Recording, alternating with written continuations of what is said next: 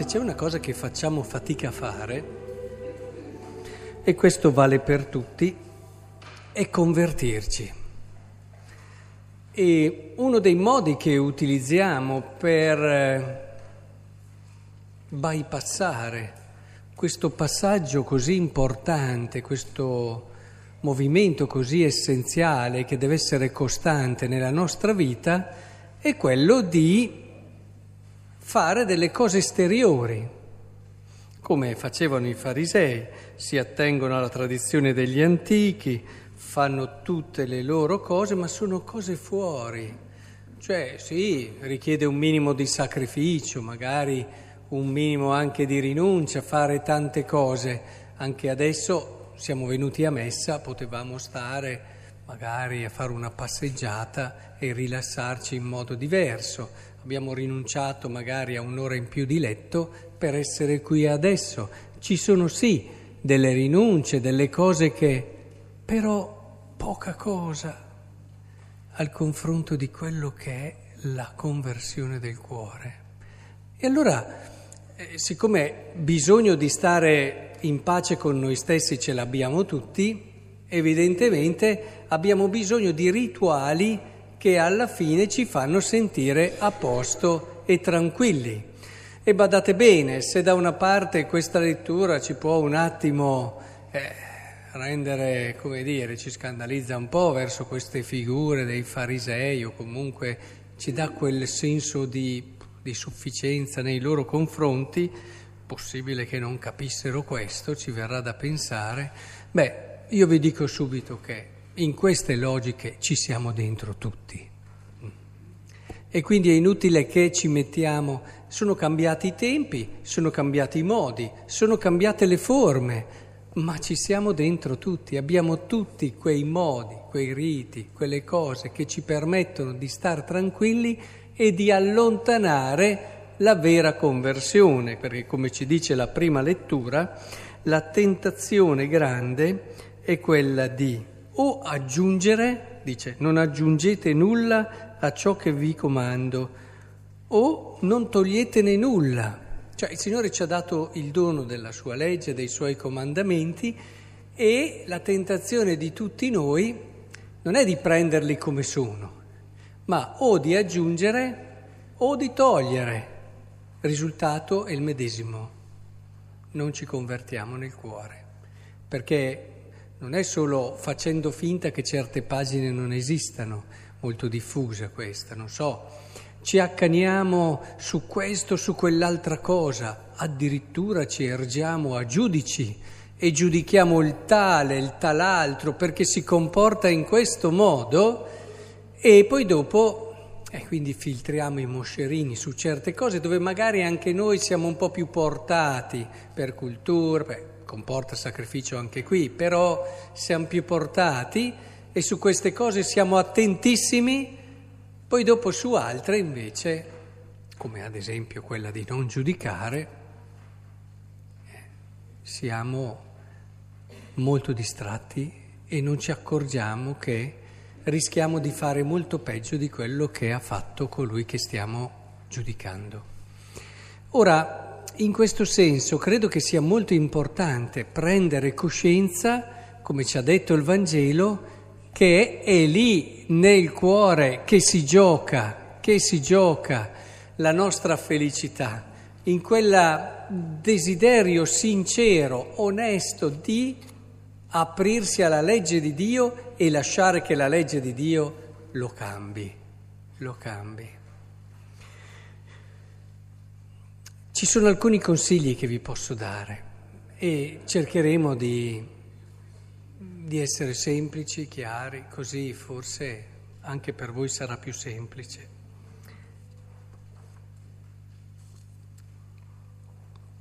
La prima cosa è comprendere che se noi accogliamo la parola di Dio sul serio, sul serio, impareremo a vedere la realtà in modo diverso. Questo ce lo ha detto tutta la liturgia della parola di oggi. Cioè dice, guardate che fuori non c'è del male, non c'è del male fuori.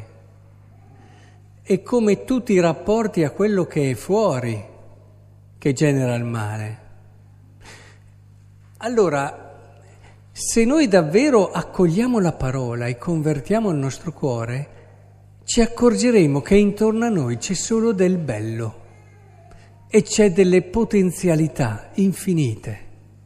Ci sono. E, ed è essenziale che comprendiamo questo. Noi ci siamo alzati, se avessimo questa mattina eh, iniziato con un cuore puro, con una preghiera che ci apre e ci dà le coordinate giuste, ci saremmo svegliati immersi nella bellezza. E avremmo cominciato a vedere intorno a noi potenzialità, cose meravigliose che ci sono. Eh, voi direte, ma è così diverso come mi sveglio io di solito? Eh, ma il problema è proprio lì. Il problema è, facciamo un esempio, homo hominis lupi, lupus, eh? Come diceva Plauto già come proverbio nelle sue opere, ripreso poi da Hobbes, famosa frase, dove l'uomo tende a vedere gli altri come, e, vede, e gli uomini sono guidati dal loro egoismo l'uno contro l'altro, eccetera. Questa è una delle visioni più diffuse che anche oggi bisogna sempre stare attenti, adesso ci si deve assicurare su tutto, devi stare attenti, anche perché se poi sbagli un minimo adesso è una delle spese più grosse che fanno certe persone con responsabilità, pensate ai medici, eccetera, ed investire buona parte del loro stipendio per assicurarsi. Eh? Perché adesso la tensione e l'attenzione è tutta su questo. E l'uni contro gli altri, addirittura si arriva a delle cose che ci fanno inorridire nei dati di cronaca. Ma se tu cominci a, vedere, a vivere il Vangelo e ti cominci a convertire, ma tu vedi il fratello in modo totalmente diverso, altro che lupo. Anche quel fratello che fa del male, anche quel fratello che ti fa del male, non lo riesci a vedere come lupo. Lo riesci a vedere e lo cominci a vedere come una persona che ha molto bisogno del tuo amore, della tua comprensione, eh, perché probabilmente ha, oltre alle sue responsabilità, dietro tante cose che non gli hanno permesso di capire come si sta bene al mondo. Perché voi credete che quelle persone che sono sempre lì a guardarsi intorno, a cercare, stiano bene al mondo? Ma siete proprio convinti che stiano bene? Pensate che siano persone felici? Oh, noi abbiamo scelto il Vangelo per essere felici, eh? non per essere dei cani randagi che guardano in tiro tutti quelli che si comportano male. Io, ma penso anche voi, ho scelto Gesù Cristo perché sono convinto che questo è il modo più bello di vivere e mi dà la chiave di interpretazione del creato, delle relazioni, di tutta l'esistenza, mi dà un orizzonte di significato che mi permette di riempire tutto quello che è il tempo che scopro come il dono più grande e più bello che ho. E anche questo è frutto del Vangelo e della conversione del cuore. E e io vivo davvero bene. Vuol dire che non ho difficoltà, che non ho fatiche. No, ma no.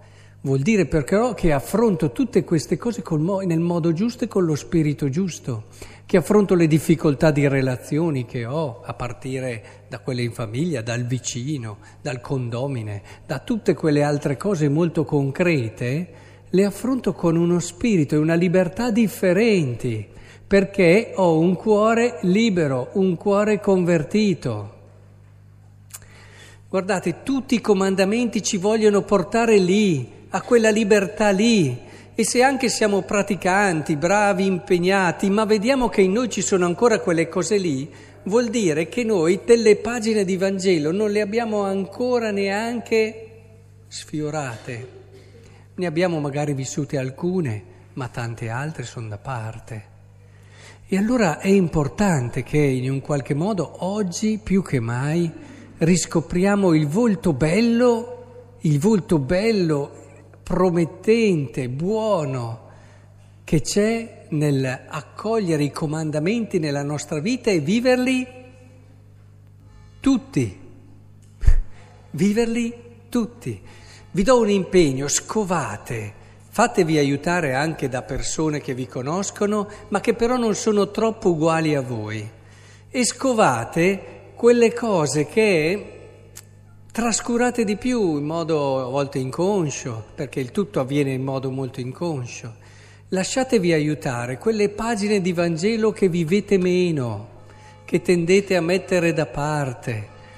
Fatevi aiutare. Se in questo la diversità aiuta, fortuna che siamo diversi, perché di solito si vanno a cercare le persone che la pensano come te.